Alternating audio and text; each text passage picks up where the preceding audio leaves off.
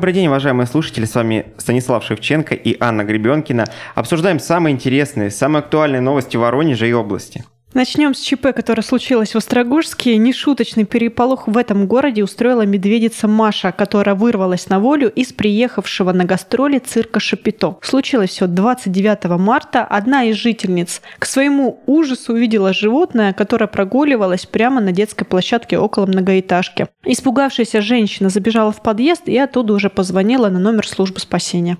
Дальше события развивались предсказуемо. На место ЧП прибыли спасатели, полиция, представитель местной администрации.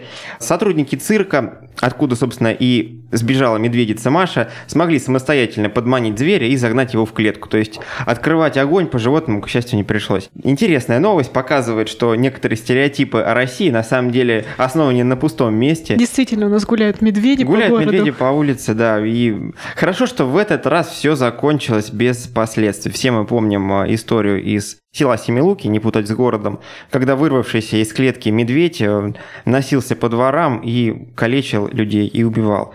Что известно об этой истории? То, что цирк, откуда сбежала медведица, позиционирует себя как цирк Шапито без животных. Это связано с э, недавно принятым законом, который ужесточает ответственность за издевательство над братьями меньшими. Но, как мы видим, животные все-таки в нем присутствовали. Просто, наверное, возили из города в город как талисман большую медведицу. Может и так. Но надо отметить, что гастроли цирка в Острогорске все-таки не удались. Планировались выступления 5, 6, 7 апреля, но после вот этого происшествия с медведицей Машей администрация райцентра выдала цирку предписание до вечера покинуть город. То есть выдворили за пределы Острогорска, и оно к лучшему. Не будем рассказывать вам о плохих новостях. Ну, еще хочу отметить, что все-таки администрация цирка вначале достаточно иронично отнеслись к произошедшему, и у них даже есть э, страница, насколько я понимаю, а, вот этой медведицы в соцсети, и они там написали, ну, сбежала я, побегала и зашла домой, преступление, что ли. Ну, то есть э, они не увидели в этом проблемы. Ну, подумаешь, медведица прогулялась, она же никого не трогала, она такая, можно сказать, как собака домашняя. Кстати, о собаках. Вот мы поговорили об истории в Семилуках. Там не только медведи э, бегают по улицам и нападают на людей, там еще и собаки живут не совсем дружелюбные. Была история в ноябре прошлого года, когда почтальонка шла по этому самому селу, по улице Чапаева, если быть точным, разносила корреспонденцию, и тут на нее набросился Алабай. История умалчивает, какие именно действия она совершила. Да? Тут э, собаководы наверняка будут говорить, что она каким-то образом сама привлекла эту собаку. Но давайте представим ситуацию, когда почтальон, не особенно знакомый этой собаке человек, появляется на территории, да, которую собака считает своей. И, конечно, какие-то агрессивные действия уже этим провоцируют. Так вот, что произошло. Алабай выскакивает, выламывая доски забора на улицу, сразу же набрасывается на почтальонку, начинает хватать ее зубами, начинает рвать зубами и руку, плечо, голову. Да это же кошмар. Алабай, он не просто может покалечить, он реально может убить. Да, мы сейчас говорим не о какой-нибудь э, собаке размером с кроссовок. Мы говорим о собаке, которая использовалась для охраны, караульной службы. Вот здесь она, видимо, эту функцию выполнила с честью. Но хозяин, по мнению почтальонки, повел себя довольно странно, никакую компенсацию ей не предложил.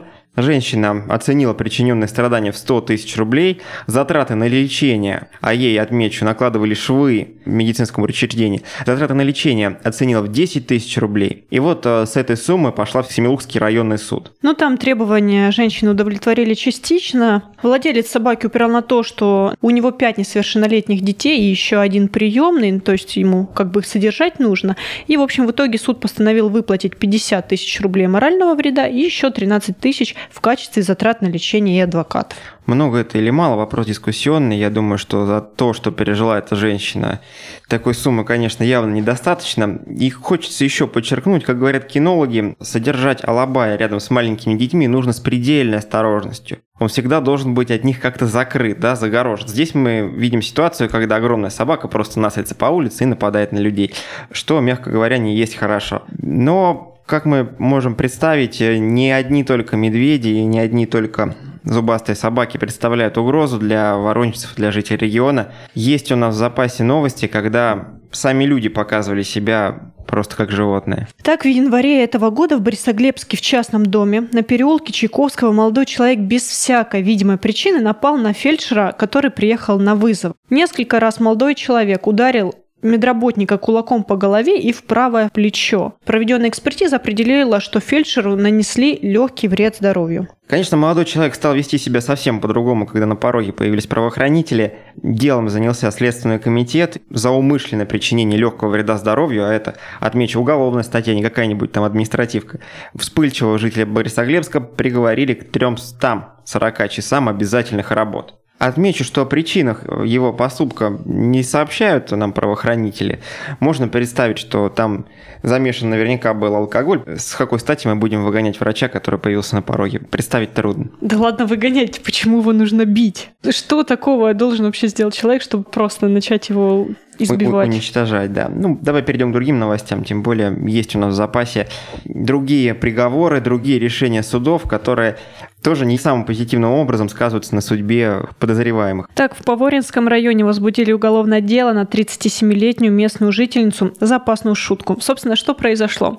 Женщина вместе с подругой выпивала и решила позвонить в службу 112 и сообщить о якобы заминированном здании администрации. Инцидент этот произошел 15 марта вечера, и со своего мобильника вот эта пьяная женщина позвонила, представилась чужим именем и сообщила о готовящемся взрыве. И пояснила, что в здании заложено взрывное устройство. То есть женщина продумала свой звонок, и знала, что нужно сообщать. Не очень-то она продумала, если звонила просто со своего обычного мобильника. Надо сказать, что на место происшествия сразу же выехали и полицейские, и спасатели. Начали обследование здания. Конечно, ничего не нашли. Начали искать, кто же все-таки звонил. По номеру телефона действительно удалось достаточно быстро отыскать эту женщину.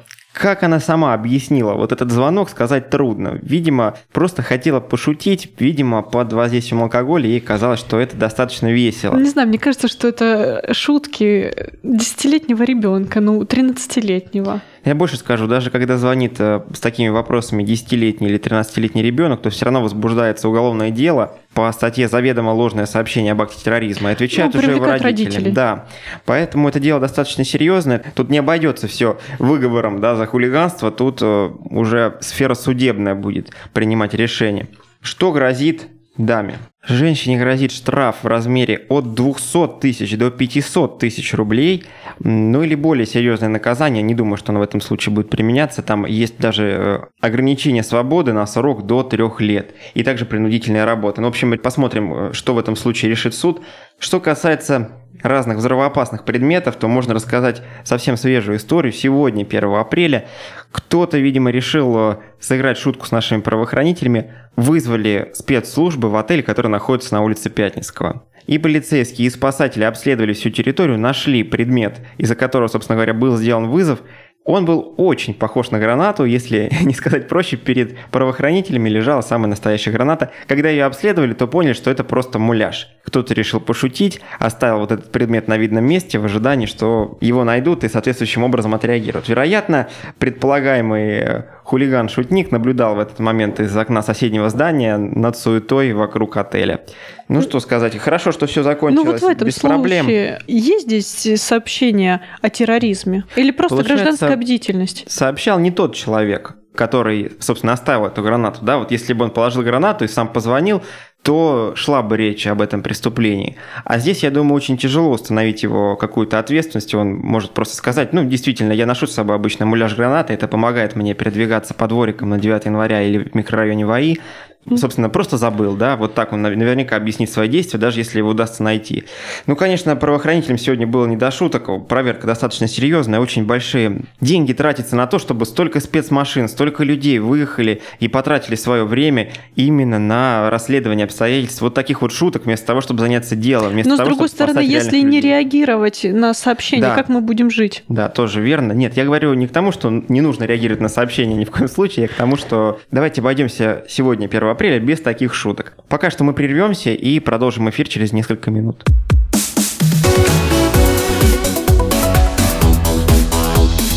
Тема дня.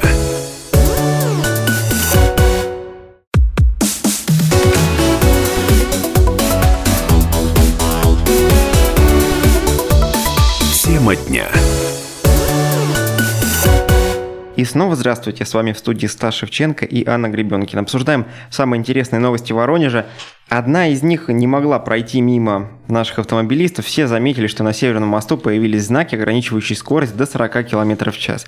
И вдобавок к ним знаки «неровная дорога». Само собой, автомобилисты к этим новостям отнеслись с иронией. Вместо того, чтобы ремонтировать, нам тут вешают знаки, ограничивающие скорость. Это довольно странно, но как рассказал главный инспектор безопасности дорожного движения по Воронежу Андрей Астайн, который, кстати, появится в нашей студии через несколько минут, все сделано исключительно на время ремонта моста. Мы переходим к теме, собственно говоря, ремонта. До 30 августа этого года должен закончиться масштабный ремонт, и, соответственно, до этого времени должны исчезнуть заполученные знаки 40. Потому что мы хорошо представляем, что мост, э, дорога, собственно, прямая, если она будет ровная, то каких-то предпосылок для того, чтобы ехать там 40 км в час, а не 60, не существует. Что можно сказать по поводу ремонта? Почти 63 миллиона рублей власти Воронежа могут потратить на восстановление дорожного полотна Северного моста. Это, собственно, следует из документов госзакупок. Обозначенная сумма максимальна и, соответственно, торги пойдут на понижение. Подрядчику предстоит провести работы с деформационными швами, которые вполне обоснованно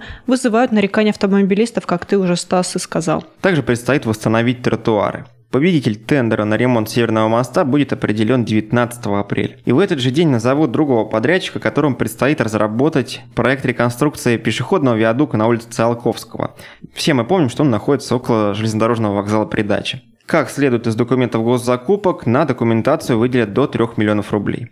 Это будут средства как из городского, так и из областного бюджетов. Речь идет не о косметическом ремонте. Подрядчику предстоит обследовать основание сооружения и решить, нужно ли усиливать конструкцию. Также одно из требований к обновленному виадуку – это обеспечение доступа маломобильных групп населения. Хочется еще к одному моменту перейти. Планы по созданию Воронежской кольцевой дороги предусматривали полную замену этого сооружения на новое. То есть сейчас там у нас просто пешеходный виадук, а должен, по идее, появиться автомобильный.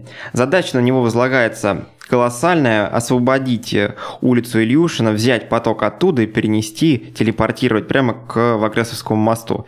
Действительно, это помогло бы напряженность в городе ослабить и помогло бы в создании полноценной кольцевой дороги, но когда? Вопрос когда? Раньше называли сроки до 2027 года, но раз сегодня этот виадук ремонтируют еще в качестве пешеходного, и речи о его сносе пока не идет, мне кажется, что вот этот вот дедлайн 27 год предстоит еще отодвинуть на годы, если не на десятилетия. Стас, а не получится так, что этот виадук в этом году отремонтируют, а через пару лет его просто придется снести? Я думаю, что раз мы сейчас говорим о его ремонте, такого все-таки не случится. И речь о его полной реконструкции можно будет вести через 5-7 лет, когда он развалится а, снова, снова, когда детали от нового ремонта будут с него сыпаться. Перейдем к другим новостям. Вот теперь не к теме строительства, а к теме недвижимости. Причем не самой обычной.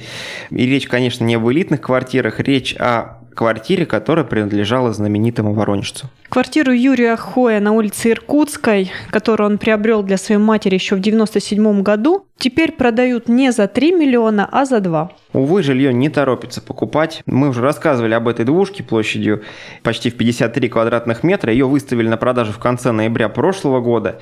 Тогда предлагали купить за 3 миллиона рублей и рассматривали вариант ее продажи в качестве музея. Музея группы «Сектор газа», музея Юрия Хоя. Но, как видим, месяцы идут, квартира остается на своем месте, цена снижается. Что по этому поводу рассказала дочь Юрия Хоя Ирина Клинских, давайте послушаем. Ко мне обращались ребята из Москвы, только вот совсем абсолютно недавно показывала квартиру, они хотели под музей это все сделать, но не знаю, в общем, там была некая согласованная, ну подождать, попробовать, потому что за ту сумму, которую они мне предлагали, ну, я просто решила быстро все это как мы услышали сейчас со слов э, Ирины, за ту сумму, которую они запрашивали квартиру, продать не удалось, поэтому и решили, собственно, выставить другую, 2 миллиона. Такая же похожая в неудачном смысле история произошла и с машиной э, Юрия Хоя Деунексик, которую удалось продать 15 лет назад за 150 тысяч рублей, а потом люди приезжали и говорили, что же вы так дешево продали, могли бы найти покупателя, которые заплатили больше. Но, собственно, спрашивается, где же все эти покупатели вот в конкретный момент находятся? Hudson. Одно дело включить музыку сектора газа у себя на магнитоле, другое дело Поехать и купить квартиру. поехать и купить квартиру. Да, За это 3 всё-таки миллиона. разные вещи, и не уверен, что так все просто получится. Но здесь время, на самом деле, в далекой перспективе работает все-таки на семью Юрия Хоя, в плане, что сейчас, возможно, его личность не кажется настолько легендарной, а вот пройдет там 10-20 лет, и, может быть, уже на федеральном уровне будет говориться вот как о такой рок-звезде. Как, Ну, а как- может быть, совсем забудется. а может быть, совсем забудется, да. Поэтому тут вариантов много развития событий, но мы пожелаем семье все-таки удачи с продажей квартиры, потому что там речь идет не о заработке на пустом месте, а о том, чтобы сохранить достойный уровень жизни. Кстати, есть у нас и другие новости о солисте популярной группы «Сектор газа» Юрии Хое. Организаторы фестиваля «Сектора газа» запустили сбор средств на выпуск книги с оригинальными рукописями Юрия Хоя. Планируется, что издание в твердом переплете на плотной глянцевой бумаге с уникальными черновиками и неизданными набросками новых песен увидит свет 5 декабря собственно, этого года. В книге также появятся снимки из личного архива семьи музыканта. На портале planeta.ru стартовал сбор средств на предзаказ издания. На проект требуется 990 тысяч рублей. На данный момент поклонники собрали около 106 тысяч. Перейдем к другим новостям. Хорошие новости поступают с э, Воронежского авиазавода. Взлетел, поднялся в воздух Ил-112В. Событие историческое, не будем преуменьшать его значение. Каждый шаг строительства этого самолета активно освещался в прессе. Все почему? Потому что это первый военно-транспортный самолет, который создается с нуля в постсоветский период. Полет состоялся с взлетно-посадочной полосы аэродрома Васо и продлился 45 минут на скорости 250 км в час. Полет прошел успешно, самолет хорошо приземлился, экипажем командовал летчик-испытатель, герой России Николай Куимов. Ну, конечно, говорить о том, что сразу же после первого полета самолет у нас э, поступит на вооружение заказчиков не приходится. Впереди еще очень много испытаний, но знак уже хороший. То есть нам наконец-то показали, что мы имеем дело не просто с некой конструкцией, которая там в течение многих лет возводится в цехах, а с реальным образцом летной техники. Что важно по поводу этого самолета? Это не просто транспортник, который там будет использоваться в каких-то узких военных целях, это платформа, которая впоследствии может стать э, основой для большого круга и военных, и гражданских самолетов. Что важно, как э, утверждают на ВАСО, все детали, которые используются в этом самолете, все отечественные. То есть мы говорим о полном импортозамещении в этом случае, ведь знаем, что, например, от Украины очень сильно зависело производство. Да? Многие комплектующие из АНА приходили к нам в Воронеж. Здесь пришлось э, подключать целый ряд отдельных производств для того, чтобы создать некоторые узлы этого самолета. И, как видим, все это получилось успешно. То есть он двигает экономику не только в Воронеже, не только в АСО, да, он помогает многим предприятиям, дает им особые заказы. Сейчас основным транспортником военно-космических сил России является Ан-26. Самому новому Ан-26 уже больше 33 лет. И, как мы понимаем, после известных событий на Украине поставки запчастей оттуда для этих самолетов затруднены, если сказать мягко. Сейчас спрос на Ил-112В просто огромный. И аналитики говорят, что прямо сейчас авиации требуется не менее 100 таких самолетов. В общем, будем надеяться, что и последующие испытания пройдут успешно, и самолет как можно быстрее пойдет в серию и займет свою нишу. И в заключение разговора о самых интересных новостях Воронежа мы упомянем новость, где Воронежа почему-то нет. Составили рейтинг самых удачливых и невезучих регионов России, сделали выводы на основе анализа статистики за последние 25 лет. Речь идет, конечно, о выигрышах лотерейных билетах. И Воронежская область в этот рейтинг по странной случайности или, не знаю, по странному невезению, что ли, не попала. Лидирует Санкт-Петербург, на втором месте Краснодарский край, а замыкает тройку лидеров Челябинская область. А вот э, наш регион с огромными выигрышами, да, вспомним историю пенсионерки Натальи Власовой из Панина, выигрыш которой составил, напомню, сколько? 506 миллионов рублей. 506 миллионов рублей почему-то на этот рейтинг не повлиял. Нужно больше воронежцам выигрывать, чтобы попасть в этот прекрасный рейтинг. Нет, просто нужно ловить удачу не только в случае с лотерейными билетами, нужно ее хватать за хвост в повседневной жизни, в работе, в общении со своими близкими. Сейчас мы прервемся и продолжим разговор с нашими гостями в студии. Будем разговаривать о том, как снизить аварийность на воронежских дорогах.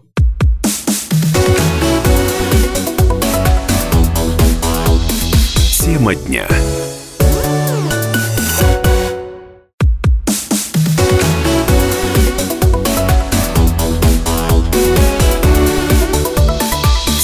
Дня. Здравствуйте, уважаемые слушатели, с вами в студии Стас Шевченко. У нас в гостях Андрей Астанин, главный государственный инспектор безопасности дорожного движения по Воронежу и заместитель главы управления транспорта города Владислав Ярцев. Предлагаю обсудить на конкретном воронежском материале, какие меры по снижению аварийности наиболее эффективны. Как бы мы ни пытались повлиять на безопасность дорожного движения посредством там, пропаганды, надзора за дорожным движением, все равно сегодня вот эти инженерно-технические мероприятия, которые бы могли способствовать снижению аварийности, они необходимы и, наверное, сегодня на первом месте. Забор помогает лучше, Забор чем... помогает лучше. Это другие можно тоже сказать вот о вновь образовавшемся месте концентрации ДТП. Это бульвар Победы от домов 6 до 12. Это в районе перекрестка с Жукова и в сторону 17 квартала. Там тоже значительное количество ДТП, связанные с наездом на пешеходов. То есть люди начинают переходить дорогу снова в неположенных местах.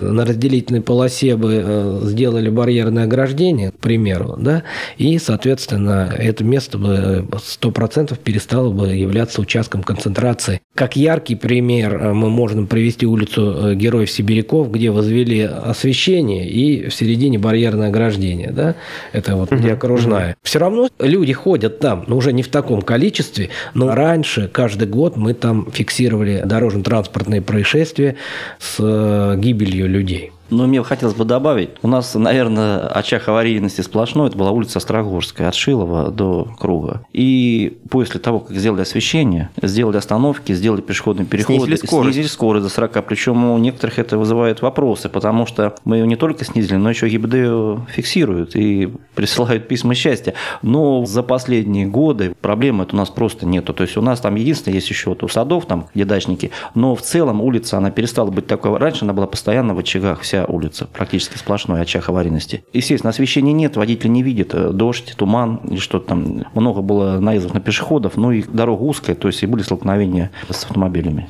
Еще поспособствовать снижению аварийности на пешеходных переходах непосредственно, по мнению госавтоинспекции, это установка камер, которые также фиксируют административные правонарушения. Это такая, как на Антонова Овсеенко, да? Ну, фотофиниш сейчас. Да, как камеры. на Чижовском плацдарме и э, в других местах местах водители знают о том, что там камера исполняет сразу да, две функции. Она помимо того, что фиксирует нарушение на пешеходном переходе, где не уступают водители пешеходам дорогу, добавку еще и контролирует превыш... превышение скорости. В этих местах сразу же количество дорожных происшествий ну, становится ну, равно Смотрите, нулю. В Липецкой области до сих пор, если вы ездите, стоят еще такие автомобили с инспектором из фанеры. Угу. Да? То есть это изначально еще вот в тех прошлые годы применялось, как бы, чтобы водителя немножко насторожить сторожить, чтобы он остановился, испугался. Там, как правило, в этих местах на самом деле ДТП-то и не было. То есть они даже и знали, что стоят, но когда издалека едешь, а иногда стояли рядом сотрудники живые вместе с этими как бы трафаретами. Поэтому, естественно, ну тут как бы запугивать тоже, с моей точки зрения, может быть, не очень правильно. Но с другой стороны, есть два направления. Вот как правильно сказали, либо забор поставить, угу. либо у нас быть такие вот штрафы, и самое главное, чтобы они только были, но чтобы была еще и ответственность и привлечение нарушителей. Вот тогда эти две составляющие, если они будут, то, естественно, ДТП, они снизится до минимума. Как это сделано в Европе? У них, допустим, нету таких драконовских методов в большинстве случаев, но у них штрафы на порядок выше, чем у нас. То есть за пьянку там у них тюрьма, э, где-то превысил скорость, у них до 3000 евро бывает, в Японии там лишение бывает у них. То есть за ответственность очень серьезная. Если, допустим, превышение скорости на 10 км в час, ну, может быть, там 50-70 евро, а если превысить там на 50, там очень серьезно, вплоть до лишения. Финляндии там вообще могут по жизни, например, лишить где-то. То есть эти страны прошли по этому пути. И, естественно, фотофиксация там развита гораздо, наверное, лучше, чем у нас, потому что штрафы там приходят, ну просто вот, и никто там не возмущается, и вплоть до того, что даже они, по-моему, снимаются с карточки. Угу. Был, да, автоматически. То есть приходишь, а с карточки раз, уже денежек нету. То есть их кто-то уже списал. Причем, как бы они знают, нарушают, причем в основном эти камеры, как правило, например, вот в Германии с автобанов при съездах, когда скорости большие, потому что немцы не французы, они чуть-чуть как бы лояльнее относятся к скоростному режиму. Но при всех съездах стоят везде камеры фотофиксации. Мы сами вот, когда ехали, нам немцы моргали, потому что дорога хорошая, вообще все хорошо, едешь, ничего не чувствуется, и, и скорости не чувствуется на самом деле, mm-hmm. и особенно если хорошая машина. Но при съезде там у них 60, и вот как раз вот это вот приводит тебя в самочувствие, ты смотришь уже, и вспышка, все, значит, уже штрафы есть. И вот у них эта проблема была раньше, когда строили баны, но сейчас этой проблем нет. То есть они знают, что и дорога хорошая, ты можешь ехать, приехал в город, будь добрый, есть 60 км в час. Кстати, вот у нас сейчас развивается же велодвижение очень сильно в Воронеже, как бы в России одно из лучших городов. И вот приезжали у нас с северной стороны, вот где-то рядом с Норвегией, и вот показывали фотографии, как у них там ездят зимой на велосипедах. Угу. Причем он там показывает фотографии, он едет по пешеходному переходу. Я говорю, вы знаете, в соответствии с правом дорожного движения это является транспортным средством, как бы движение по пешеходному переходу запрещено. Он говорит, у нас разрешено. И, и задаю вопрос, а какая же у вас разрешенная скорость в вашем городке? Он говорит, 40 км в час. Я говорю, а штраф за сколько? За 42. То есть при таких скоростях, если бы у нас в городе Воронеже были, скажем, 60, а штраф был 65, я думаю, у нас от чего вообще осталось минимум. Вот сразу два вопроса, прямо из вашей реплики вытекающие. Нужно ли снизить скорость в городах и нужно ли убрать скидку в практически 20 км в час, которой все автомобилисты за редким исключением сейчас пользуются? Эта тема сегодня очень серьезно обсуждается, и все специалисты приходят к мнению такому, что нужно снижать запас вот этой скорости, который сначала составлял когда-то 10 км в час, да, сейчас до 20. И Владислав Иванович сейчас абсолютно точно сказал, у нас к тяжким последствиям приводит именно превышение скоростного режима. Высокая скорость, серьезнее последствия меньше скорость, последствия будут значительно меньше, может быть, даже вообще без пострадавших. Но дело в том, что вообще ограничить как бы скоростной режим в областном центре где-то до 40 километров нужно очень избранно, с учетом и анализа аварийности, и распределения транспортных потоков, чтобы умышленно не создать заторовые явления. Угу. Все-таки пропускная способность улиц должна обеспечивать вот то количество транспорта, которое на сегодняшний день у нас есть, а у нас в городе Воронеже сегодня зарегистрировано 420 тысяч транспортных средств. Десять лет назад эта цифра была около 250. Вы посмотрите, насколько увеличилось. А дороги одни количество. и те же, улицы да, одни и те да, же. дороги одни и те же. Поэтому здесь очень избранно к этому надо подходить, но то, что необходимо снизить этот ненаказуемый интервал скоростной, по моему мнению, обязательно это нужно делать. Ну, с моей точки зрения, тут несколько составляющих в этом вопросе. Первая составляющая следующая, что у нас по факту в часы пик скорость 20-25 км в час сейчас. С моей точки зрения, вот вместо того, чтобы ставить знаки 40, 60, то есть вот этот рваный темп езды, он сам по себе провоцирует ДТП. Задние столкновения, они не сильные, но они приводят еще большим заторным явлением. То есть вот с моей точки зрения, допустим, если сделать 50 км в час в городе, штрафовать там за 60, это было бы нормально. Потому что, ну, по большому счету, с большей скоростью, ну, только на некоторых участках, только ночью. В основном, если ночью как раз и бывает ДТП, это смертельными, как правило, и с исходом. Значит, стабильно во всем городе. Ну, смотрите, не при, знаками, при скорости да, 40 км в час 100% пешеходов пешеход выживает. При 60 где-то 97% он выживает. Уже свыше, при скорости там 70-80 практически он не выживает. По этому принципу, в принципе, вся Европа живет и пошла. Потому что, посмотрите, я говорю, во всех городах, вот, скажем, давно-давно мы как-то ездили в Болгарию через Румынию, вот у них там по всей Румынии была скорость 40 на всех дорогах. Ну, 60 можно как было ехать, но это было так тяжко, потому что там и на повозках ездили с лошадьми, там все как-то. То есть в каждой стране принимается свой скоростной режим, но, скорее всего, он определяется именно, наверное, с культурой вождения автомобилей,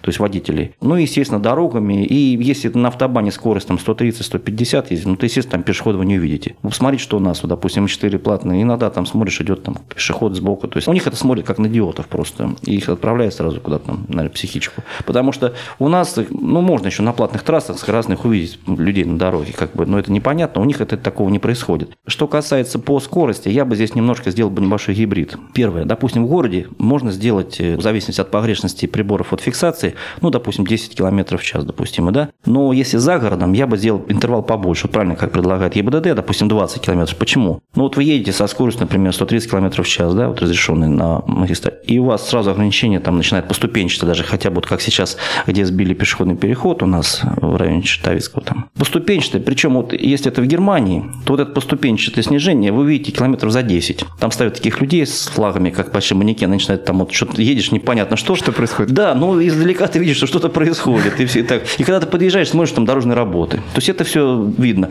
Здесь, естественно, человек расслабился, едет километров 130, как ему там разрешается, и тут начинается поступенчатое 90, 70, и он попадает в конце 50, и там стоит фотофиксация, ему присылает письмо счастья. Он, конечно, злой, говорит, что я не видит. То есть моей точки зрения, все-таки, наверное, таких трассах надо все-таки подальше делать эти. У нас угу. ГОСТ есть, но я думаю, что, может быть, как-то подальше как-то все это обозначать. И не только знаками, но, может быть, какими-то вот понятными, может быть, не знаю, огнями, сигналами, разметкой. И с моей точки зрения, вот сейчас правильное предложение, вот сейчас ГАИ вот это рассматривается. То есть в городе все-таки сделать допуск 10 км в час, а вот за городом, я думаю, что это можно сделать повыше, побольше, там 20 км, потому что с учетом того, что на тех дорогах, где пешеходов нет, ну, скорее всего, там и таких ДТП, наездов не будет. Как раз хотел дополнить о том, что помимо самого скоростного режима рассматривать, здесь необходимо разделять транспортные и пешеходные потоки. На разных Тра- уровнях. Конечно. То есть, если мы в городе, ну, тот же на Московском проспекте исключим появление пешеходов, то смысл ограничивать скоростной режим не будет совсем. Потому что в общем потоке будут двигаться, да, и, во-первых, скорость потока возрастет. Соответственно, и уже меньше будет и задних или каких-то боковых столкновений, потому что поток, у нас же правила дорожного движения вообще запрещает двигаться со скоростью меньше, чем поток, да, общий. Поэтому при той же скорости, как она возрастет до тех же 50, да, никто же не поедет в общем потоке сразу же 90. Это будет, ну, это, во-первых, и опасное вождение, там, и другие причины. Но таких водителей будет меньше, их будет легче вычислять и привлекать к ответственности. Уважаемые гости, спасибо вам. Напомню, на сегодня были Андрей Останин, главный инспектор безопасности дорожного движения по Воронежу, и Владислав Ярцев, заместитель главы управления транспорта. Всем спасибо за внимание. До свидания.